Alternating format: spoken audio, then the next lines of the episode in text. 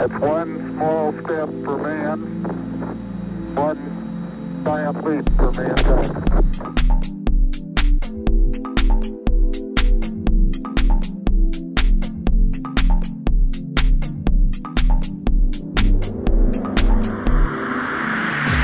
Hej och eh, välkomna till Nordic Flanders Innovation Podd så där vi pratar innovation och framtid. Idag har vi med oss Anders Sundström, försäljningschef för Nordic Flanders. Hej, hej. Och vi har med oss Fredrik von Sterning som är koncernchef för Nordic Flanders Group. Okej. Hej! Och sen så har vi dagens gäst, ingen mindre än VD för Ringhals och Forsmark. Så idag kommer vi prata lite kärnkraft misstänker jag och energifrågor med Björn Linde. Välkommen! Ja, tack så mycket.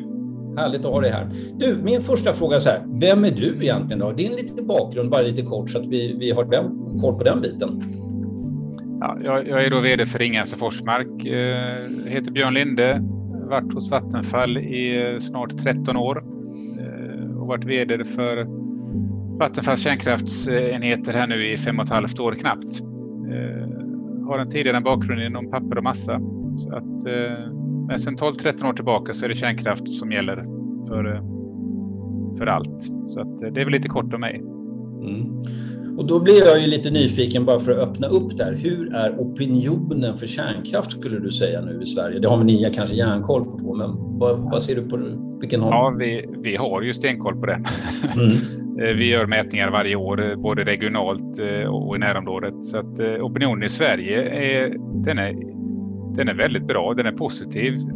Sen finns det ju de som tycker att vi inte ska ha kärnkraft i Sverige, det får man respektera. Men runt omkring där våra kärnkraftverk finns, där, där har vi eh, 80 plus procent som är positiva till kärnkraft. Och, och I Sverige så ligger det väl på en 70 procent. Och det är till och med så att eh, knappt hälften av svenska befolkningen är, är även positiv till ny kärnkraft. Utifrån det, det läget som finns här idag. Så att jag skulle säga att jämför man med andra länder så är det väldigt positivt i Sverige med kärnkraft. Mm. Jag upplever det jag läst i tidningarna senaste tiden att det har, att det har svängt precis som du säger åt, åt det hållet. Det kanske har varit mm. intressant. Men då pratar man ju vindkraft en hel del också. Hur, hur hänger det ihop då? Kommer vindkraft att kunna ersätta kärnkraft eller hur ser ni på det där? Nej, det, det fina med det svenska elsystemet, eller energisystemet, och, och, det är rätt fint. För det ska man komma ihåg att Sverige har ett av de tre bästa energisystemen i världen om man tittar på olika rankingsystem det är att vi kan samverka. Vi har kärnkraft, och vi har vattenkraft och vi har vindkraft. Det är de huvudsakliga källorna. Och vi spelar lite olika roller där kärnkraften står för en basleverans, levererar varje dag året runt. Medan vinden är ju lite mer intermittent. Den, den, den finns ju där när det blåser. Den utvecklas ju mest, men det kan bli lite komplicerat. Men man måste ha ett system som hänger ihop så att eh, nätet är stabilt och kvaliteten är okej okay, och då kan kärnkraft och vindkraft och vattenkraft arbeta tillsammans. Eh, har vi bara en av de tre källorna så skulle vi vara betydligt mer sårbara. Så att, eh, jag skulle vilja se det som att vi kan samverka mer än att vi är direkta konkurrenter. Men vindkraften utvecklas ju snabbast i Sverige, så är det. Björn, eh, ska inte Ringhals avvecklas? Nej, Ringhals ska inte avvecklas. Ringhals har haft fyra reaktorer i drift. Nu har vi två reaktorer i drift som ska köras långt in på 40-talet. Däremot har vi två reaktorer som vi då kommer att avveckla. Så att Två av fyra ska avvecklas, men två ska köras under lång tid framöver.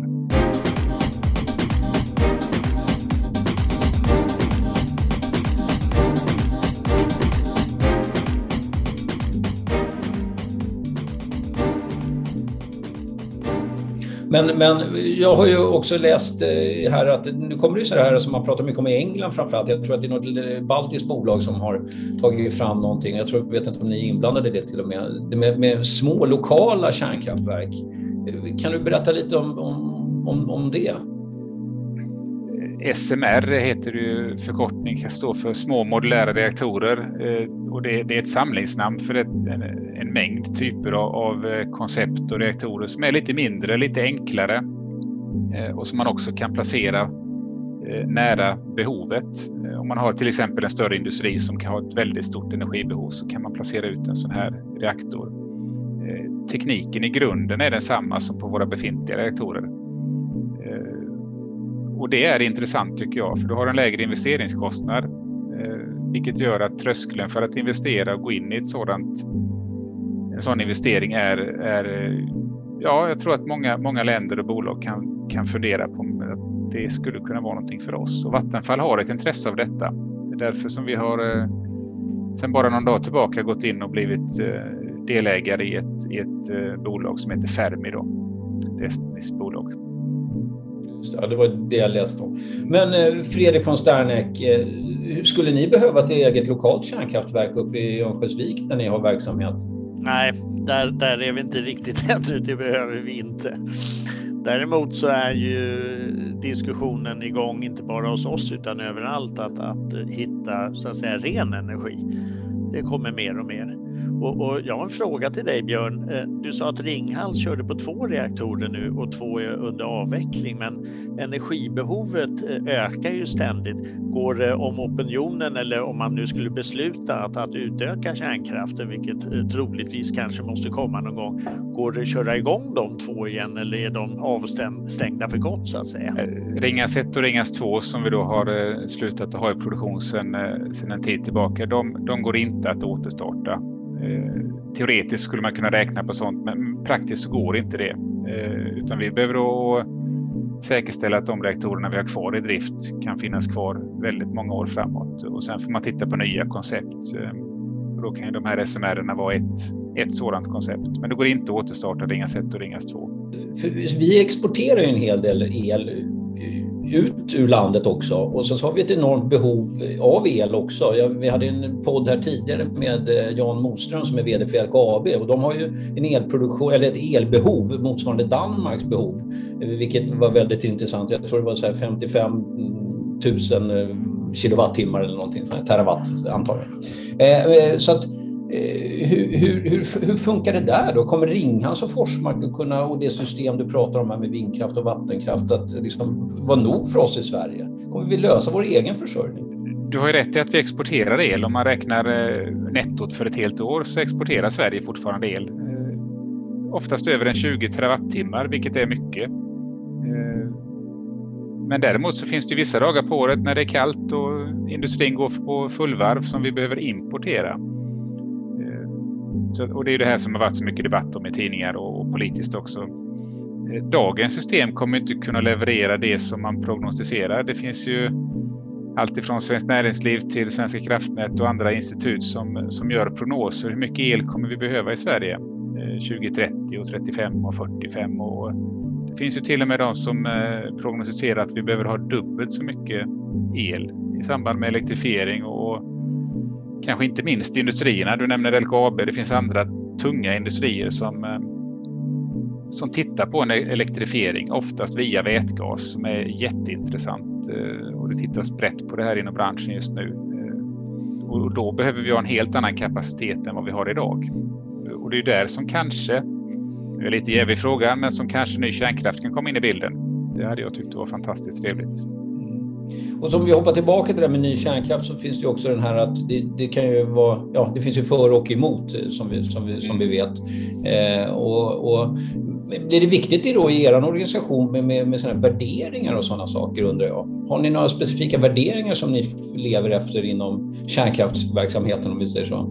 Ja, det, det har vi ju givetvis och jag tror att de flesta stora bolag har det eh, någon form av värderingsstyrning. Det går inte att styra allt med mål och eh, instruktioner utan att eh, prioritet för, för oss det är ju att sätta säkerheten främst och eh, genom att genom att vara, vara tydlig med att vi gör så och bevisa att vi, vi gör så så får vi också med oss opinion och möjligheter och, och utöka kapacitet och kanske bygga nytt. Men vi, men vi jobbar ju absolut värderingsstyrt. Vi ska vara, vara öppna, vi ska vara transparenta och, och hålla vad vi lovar med mera. Så att det, det finns värderingar och de, de följer till viss del Vattenfalls övergripande värderingar också. Men säkerheten främst är väl det som är, sticker ut för kärnkraften. Det trummar vi varje dag. Och hur säkert är kärnkraften i Sverige i förhållande kanske internationellt?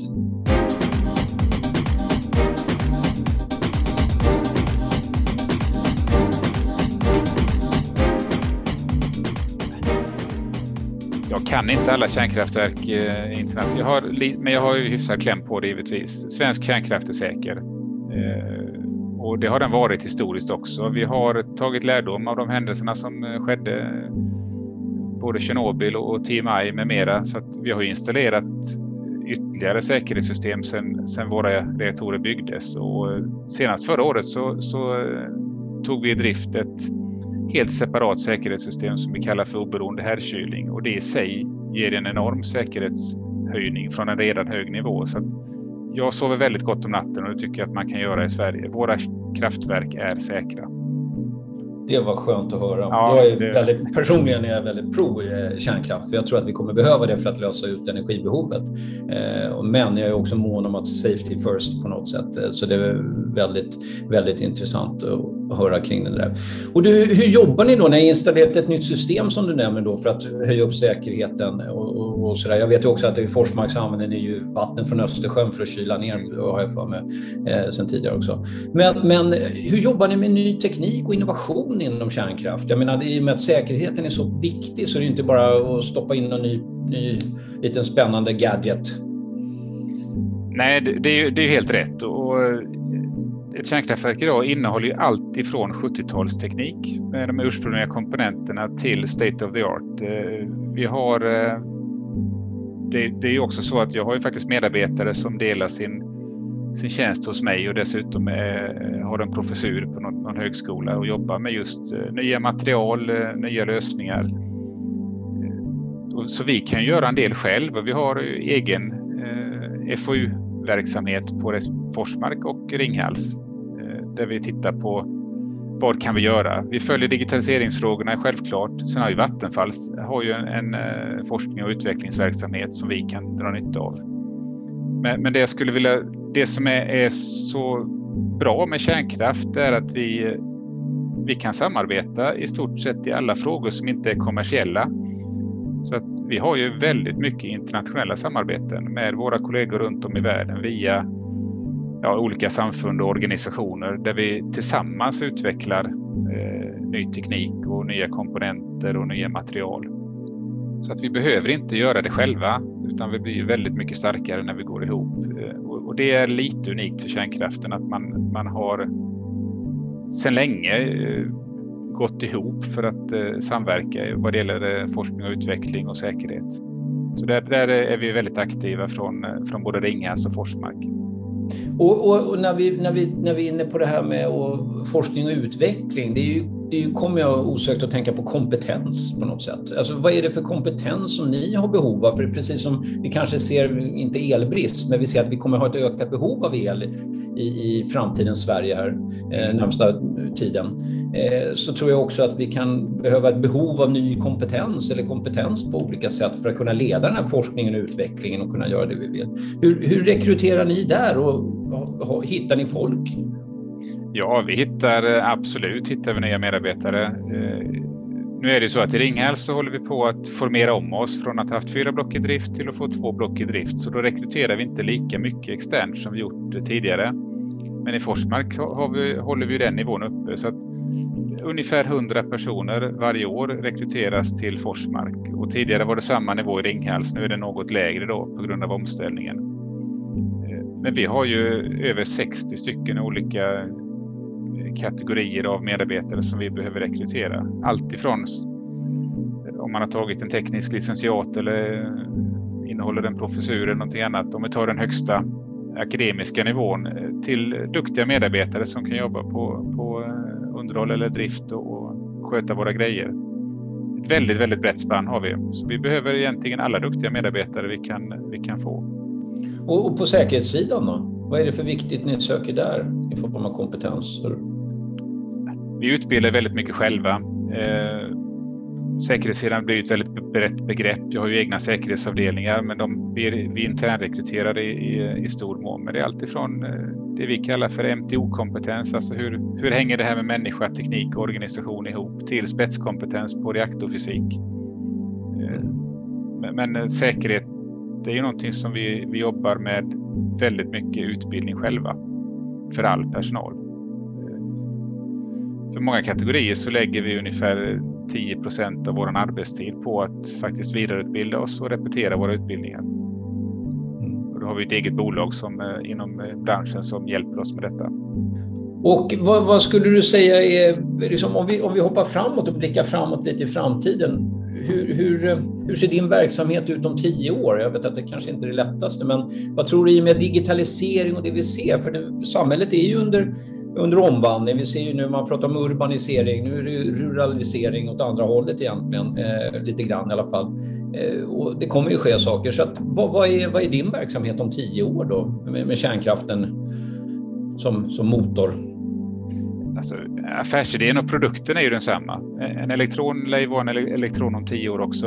Eh, men vi har börjat den resan och den omställningen. Det gjorde vi innan vi gick in i en pandemi, men pandemin har ju accelererat eh, behovet av att titta på nya arbetssätt eh, där vi traditionellt kanske alltid har jobbat på, på sajt. Alla har kommit till jobbet och, och jobbat. Nu, nu jobbar vi både med egen och inhyrd personal mer via digitala hjälpmedel eh, vi har en hel del stora projekt på gång där vi tittar på eh, drift och underhåll. Hur kan man jobba med, med den nya tekniken? Alltifrån virtual reality och, och ja, när man går ut i station eller på, på våra kraftverk då, och har med sig kanske en padda och har en direktuppkoppling med bilder och instruktioner och annat. Så vi, vi är absolut inte långt bak i de frågorna. Tvärtom, vi, vi, vi tittar på det rätt mycket. Däremot måste vi, och det behöver väl alla andra också kanske, men vi definitivt ha koll på IT-säkerheten.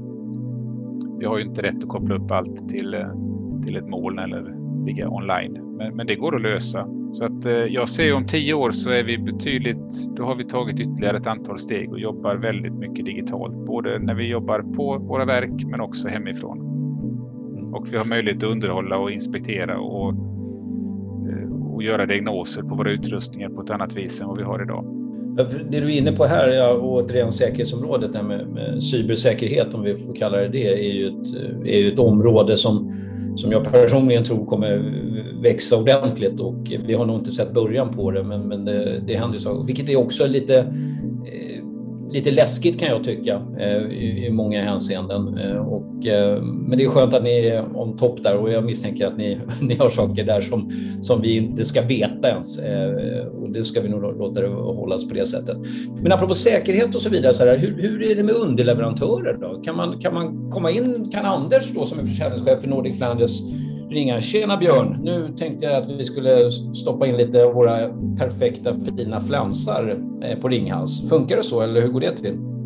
Nej, så funkar det inte. Eh, varken idag eller igår. Eh, och kommer inte funka så imorgon heller. Utan att bara för att komma in på ett kärnkraftverk så behöver du vara föranmäld och ha Ska du arbeta måste du fått en säkerhetsprövning och allt material, alla komponenter som tas in har vi ju rigorösa kontroller på. Inte minst kopplat till dokumentation och var de kommer ifrån och vad de innehåller.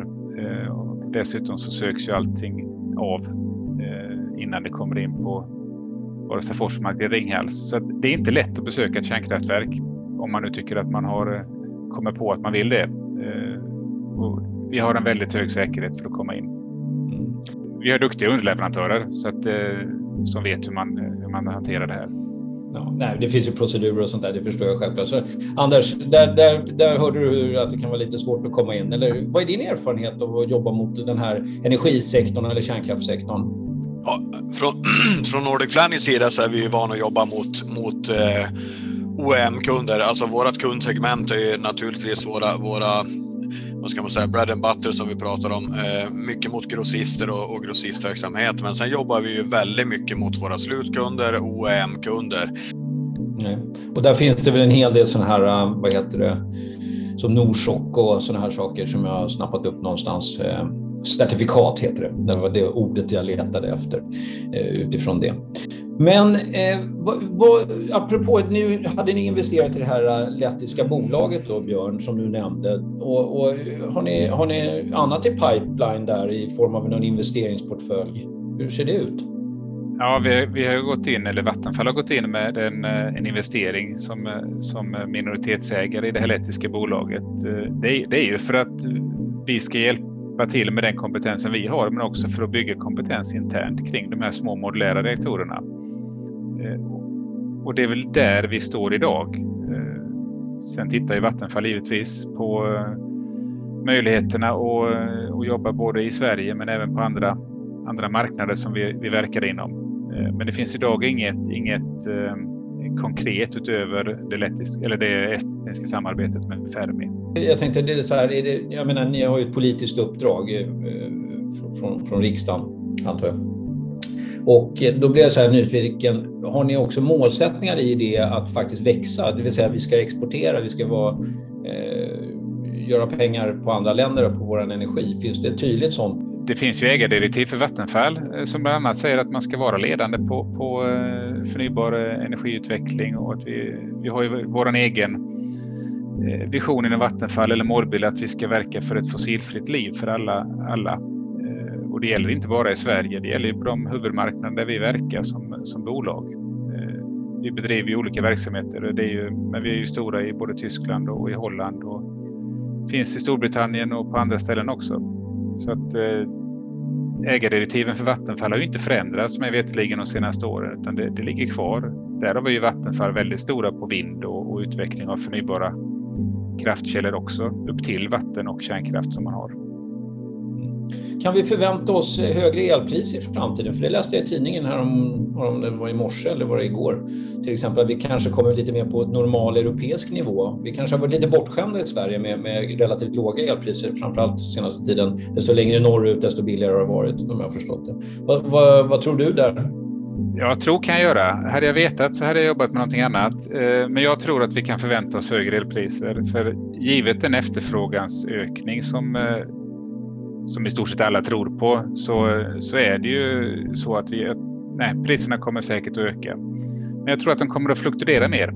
Vi kommer att hitta perioder på året där det till exempel blåser väldigt mycket, har väldigt låga elpriser eh, och sen kan det gå ett par dagar och då ser det ut på ett annat vis och då kanske elpriserna blir eh, rätt höga jämfört med vad vi är vana vid. Eh, det är den effekten som, som intermittent kraft kan få på ett system och det är ju där kärnkraften behövs som en bas för att, försöka jämna ut det där och, och mitigera de, de eh, fluktuationerna i, i, produktionen. Men vi har ju haft ett väldigt lågt elpris jämfört med andra länder under väldigt lång tid och det har ju byggt svensk konkurrenskraft historiskt. Så att, eh, jag tror att vi kommer att ligga i den lägre skalan även framöver. Vi har mycket vattenkraft och kärnkraft som är väldigt effektivt sätt att producera el på idag. Fredrik, hur, hur ser du på den? Alltså min fråga Björn är om man tittar om vad jag har läst idag så har vi ett överskott av energi i Norrland och, och, och så att säga exportera det mot södra Sverige. Och vi har ju våran fabrik i Norrland i Örnsköldsvik. Eh, samtidigt har vi haft väldigt intressanta samtal med, med stora stålproducenter etc. Man talar om fossilfri tillverkning. Eh, man har lagt en stor fabrik för att tillverka batterier i norra Sverige etc. Eh, energin kommer öka markant i norra Sverige. Man, man talar väl faktiskt till och med om den största industrisatsningen i, i, i modern tid överhuvudtaget, eller överhuvudtaget i Norrland. Eh, hur, hur, kan vi lösa det med befintliga kärnkraftverk eller tror du att det finns en diskussion att, att, att utöka antalet kärnkraftverk? Det finns ingen diskussion inom Vattenfall att utöka kärnkraftverken i Sverige idag det vet jag. Däremot så, så tittar man på de möjligheterna. Eh, men jag känner väl till det, det du nämner och, och, många stora elkonsumenter etablerar sig i norra Sverige. Eh, och där har vi ju vår vattenkraft i huvudsak. Så att eh, det finns ju, än så länge finns det ju kraft så att det räcker. Men, men tittar man långt framåt så kommer elförbrukningen att bli väldigt hög i norra Sverige. Och vi har ju också transporterat el mellan, från norr till söder eh, där vi historiskt har haft konsumtionen. Så det här med överföringskapaciteter och vilket nät vi har och vilka möjligheter nätet har att leverera kraft där den behövs. Det är en utmaning som Svenska kraftnät har. Det är de väl medvetna om, eh, men den, den utmaningen är stor. Eh, och jag tror över tid att man kommer behöva kika på nya energikällor även i norr om de här scenarierna som, som finns eh, blir verklighet. Inte minst för det gäller stålindustri och, ja och vätgas. Eh, vätgas som en, en, en möjliggörare för att tillverka fossilfri eh, stål. Ja, för, för att det här med transport är ju intressant för att el måste väl alltid vara i transport för vi kan ju inte lagra el, eller hur? Det kan man ju göra via batterier och andra lösningar, men, men än så länge finns det ingen storskalig lösning som är kommersiellt gångbar. Eh, men visst kan du lagra el i, i batterilösningar och mm smältsaltlösningar och, och allt. Men, men, det ska ju, du måste ju hitta en, en ehm, det måste finnas en lönsamhet och en teknisk lösning som är, som är väldigt storskalig. Ta ett kärnkraftverk som ett exempel. Ska man lagra den elen så finns det ingen lösning för det idag. Nej. Så att, och, det, och, då behöver vi gigantiska batterier och det där är lite begränsningen då med batteri, eh, ja, batterieran som vi befinner oss lite grann just nu.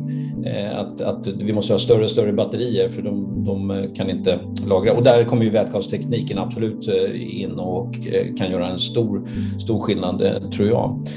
Och vad, vad ser du Björn, liksom, vad är det största hotet mot, mot, liksom, mot kärnkraften eller som energikälla?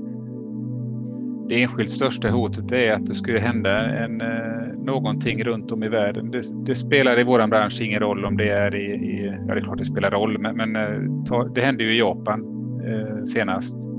Skulle någon råka ut för något motsvarande så tror jag att branschen skulle få ett, ett stort bakslag. Eh, men, men, som jag sa tidigare så är jag inte bekymrad över det i närområdet överhuvudtaget. Men, men men man måste vara medveten om att, att hela branschen hänger ihop så att det räcker med, med, med, något som händer någonstans så är vi i ett helt annat läge. Både med opinion och kanske förutsättningar för att, att utöka och bygga nytt. Eh, I övrigt så behöver vi anpassa oss till den elmarknad som jag tror kommer att bli där vi, där vi har väldigt mycket, framförallt vindkraft eh, som sätter sina, eller ger sina utmaningar till, eh, till elnätet och påverkar oss också. Vi behöver jobba mer med flexibilitet och, och möjlighet kanske att styra upp och ner eh, på ett annat sätt än vad vi har varit vana vid. Hur är opinionen för vindkraften då? Därför eh, de, de tar ju en hel del plats och låter lite grann. Alla verkar vara positiva till vindkraft så länge den inte står bredvid mitt hus ja, jag, jag, delar din bild där. Det, det, är väl så att eh, vindkraft är jättebra så länge jag slipper att se det. Eh, men nu tittar man mycket på havsbaserad vindkraft, stora parker och då, då närmar man sig någonting som Ja, det, det, blir inte ett kärnkraftverk eller ett vattenkraftverk, men du har ju, det blåser betydligt flera timmar och du har betydligt större storlek så att du, du och då tror jag man stör mindre kanske också för de boende. Mm. Ja. Eh, och, och, jag menar, det kom ju, vi talade om ökningen av energiindustri och så vidare, men eh, senast igår tror jag jag hörde på nyheterna att man ska förbjuda eh, bensin och diesel från 2040. Det kommer krävas en hel del att ladda elbilar och, och jag råkade lyssna på Fråga Lund en gång och de frågade rent teoretiskt om alla bilar och lastbilar i Sverige idag vore eldrivna, hur mycket energi behövs? Och jag tror svaret var ett kärnkraftverk till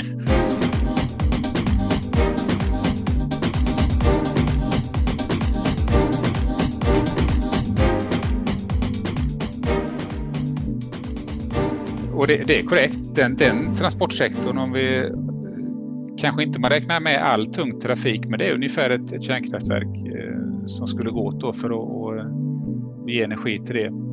Så att svensk industri, om man gör den omställningen som vi pratade om tidigare i, i stål och, och, och andra stora tunga industrier, det är ju betydligt mer energi som krävs än vad det krävs för att elektrifiera vår fordonsflotta.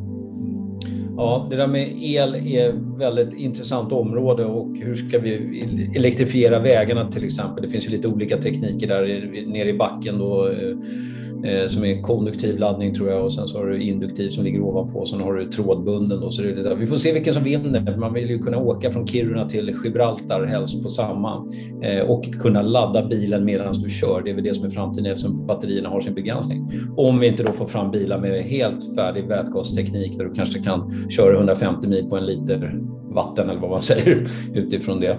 Eh, sådär. Eh, jätteintressant. Men det vi inte har pratat om lite grann, är bara som jag blir lite nyfiken på. Hur jobbar, nu pratar vi Vattenfall här och, och specifikt kärnkraft, men, men det finns ju två andra områden som jag ser. Det är solenergi som, som då undrar jag lite grann, hur jobbar ni med det området? Och sen finns det ju vågenergi också som man kan få fram. När vi ändå var inne på det här med att sätta upp vindparker ute i, i kanske i Nordsjön och så vidare. Hur, hur jobbar man med sol, med sol och våg? Lite utanför mitt kompetensområde, men jag svarar så gott jag kan. Eh, vågenergi, så långt vet jag att det, det, funkar i, i, teorin, men svårt att få det storskaligt. Svårt att få en, en, eh, se en lönsamhet i det. Eh, det finns ju några ställen i världen där man skulle kunna tänka sig att det kan funka, men att det skulle bli en storskalig energikälla, det ser inte jag. Givet de förhållandena som vi har. Solenergi är ju, är ju jättestort, framförallt i, i vissa andra länder. Tyskarna har ju väldigt mycket solenergi. Och om inte jag har fel så tror jag att samtliga svenska solpaneler, om de producerar samtidigt, har en kapacitet på en terawattimme ungefär. De sitter ju framförallt på, på tak till lador och hus. Eh, vi har ju väldigt få egentligen solparker som är någon storlek på. Så att jag tror jag tror att solen kommer att vara en faktor, men kanske mer i det lokala, att man har det på sitt, eh, till sin verksamhet eller sitt eh, hus eller sitt eh, bostadskomplex och att man där kan, kan, kan använda det man producerar själva och då behöver man ju använda mindre av det som andra producerar. Men att, att hitta stora solparker som blir som ett, ett kraftverk, det ser jag inte i den närmsta framtiden. Det gör jag inte. Det, det enda jag vet som finns, det är ju nere i norra Afrika som är någon rejäl storlek på. Bra. Ja, då har vi lärt oss lite grann om att det hänger ihop det här med vind, vindkraft och vattenkraft och kärnkraft och till och med också kunna jämna ut det ytterligare med att det finns lite lokalt solkraft som förstärker upp systemet men att vi kommer att ha ett ökat behov av eh, el i framtiden är vi klara över. Sen om det blir batteri eller vätgasform, det, det får framtiden utvisa. Och skönt att höra att eh, opinionen är positiva då vi ändå har den i alla fall så att man slipper strida mot den biten så kan man ha olika uppfattningar om det. Eh, så att det var härligt att höra. Och framför allt att ni har säkerheten högt prioriterad och eh, att vi kan sova tryggt om nätterna. Så det tackar jag dig Björn för. Eh, det kändes jättebra. Stort tack till samtliga idag eh, för att vara med i den här podden idag. Tack Anders, tack Fredrik och stort tack till dig Björn som har varit lite huvudperson i den här podden. Tackar vi för den här gången. Ha det bra. Tack så mycket. Tack.